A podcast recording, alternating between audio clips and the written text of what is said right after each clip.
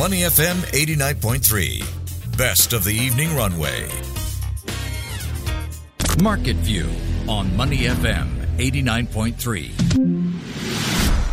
That's right. You're listening to Money FM 89.3 and it's now Market View where we take a look at how the Singapore stock market is likely to close for the day, the biggest movers, sectors and companies to watch. But as always, a quick recap of how we started. Well, Singapore shares struggled to advance at the open today as banks and other index counters started the morning trading session in the red. In early trade, the Straits Times Index was down 0.8% to 3,154 points after some 83 million securities changed hands in the broader market. Now, closing numbers still firming up, but here's what we are looking at. The Straits Times Index down 0.38% at 3,168 points. In terms of value turnover, that's 889 million Sing dollars. Gainers trailed losers 282 versus 340. Top five movers by value, we have DBS, Singtel, OCBC, UOB, and Sembcorp Industries, and heavily traded traded securities, Seatrium and Eneco Energy. Now, in terms of companies to watch, we do have Rex International, its subsidiary Lime Petroleum, set to acquire a 17% interest from two vendors in PL 740 and the Norwegian North Sea. Now, meanwhile, from Intel shelving its planned chip operation expansion in Vietnam to shares of Chinese EV makers sliding on a report that Tesla is planning a more affordable model for European consumers more corporate headlines in focus today. And joining me on the line is Oriano Lizza, sales trader, CMC Markets. Uh, Oriano, welcome. Hi, Chen Chen. How are you? Good. And uh, let's start with the Singapore stock market as usual. How has the STI fared so far? Any surprises when it comes to the biggest movers, uh, say Frasers Hospitality Trust? Yeah, looking at Fraser, I mean the overall the overall uh, relatively, uh, I guess, sort of stagnant or a little bit docile, but I guess mm-hmm. that was a bit of a mirror from the US overnight. Uh, pertaining to Frasers, obviously, we, we saw an uptick in effectively occup- occupancy. Um, we're looking at a couple of factors there, which is the international business travel, which has significantly opened up, but then also a lot of uh, business travel as well. So things like conferences, exhibitions, um, and the like. So that has really helped uh, with sort of filling up those occupancy levels. Another one of note was Sembcorp Industries, which rose more than 6%. Mm. I think that was back of yesterday's uh, commitment to the renewables investment in a move to diversify its portfolios and really increase that sort of, uh, I guess, green footprint for them. Mm. And let's talk a little bit more about uh, oil exploration and production company Rex International Oriano. Its subsidiary Lime Petroleum set to acquire 17% interest from two vendors in the PL740 and uh, Norwegian North Sea. How significant is this in terms of profits for the future, in terms of oil supplies as well? Yeah, I think it, I think it's coming from quite a low base. I think the last check it was it's sort of trading around 17 uh, cents in terms of price action. But the, the actual strategy or the strategic investment seems to be from an acquisition perspective for uh, the company. So just to inc- increase uh, cash flow and also diversify those cash streams as well. Uh, going directly to oil, which is their main, uh, I guess, protagonist or you know driver of these revenues, um, it sits at, it's around sort of 81, 82 dollars a barrel at the moment. But unfortunately, you know, with everything going on globally from a ge- geopolitical standpoint, mm-hmm. uh, we might see that threatened like it did earlier in the year, that $100 a barrel level, which would really give um, the, the, share price an uptick.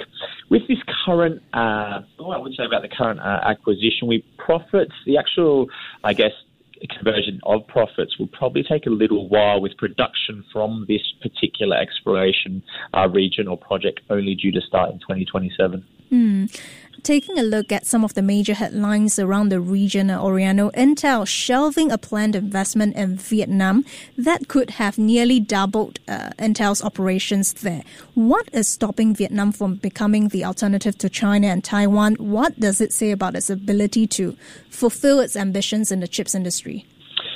Yeah, it's sort of an interesting one. I think I think this this deal was sort of uh, put on ice uh, in, uh, in in June, and obviously the, the, the news has just filtered out recently. Um, there has been major developments or growth in this uh, in this region. In February alone, earlier this year, particularly in Vietnam, um, there was a jump of seventy five percent in terms of uh, revenue uh, for chip sort of production or chip involvement. Um, in terms of, I think I think where other countries are looking to invest into Vietnam. They are quite uh, uh, cautious about obviously build, building a you know environment which is too saturated or too large uh, for them, and not giving up too much of their own local market mm. to overseas manufacturing. So there's a play to move away from um, a heavy reliance to move away from China. We did see some uh, uh external also FDI from Dutch semiconductors like uh, BESI. So I think it's still on the right track. Mm-hmm. And there has also been talks about um, building their own uh, plant uh, locally in Hanoi. So I, I, think it's still it's still on the right track. It's maybe just on a pause for the time being, but we should see it as a major hub for uh, the semicon industry. Hmm, and from chips, Oriano, let's talk about cars, right? Shares of Chinese EV makers slid on the report that Tesla is planning for a more affordable model for European consumers.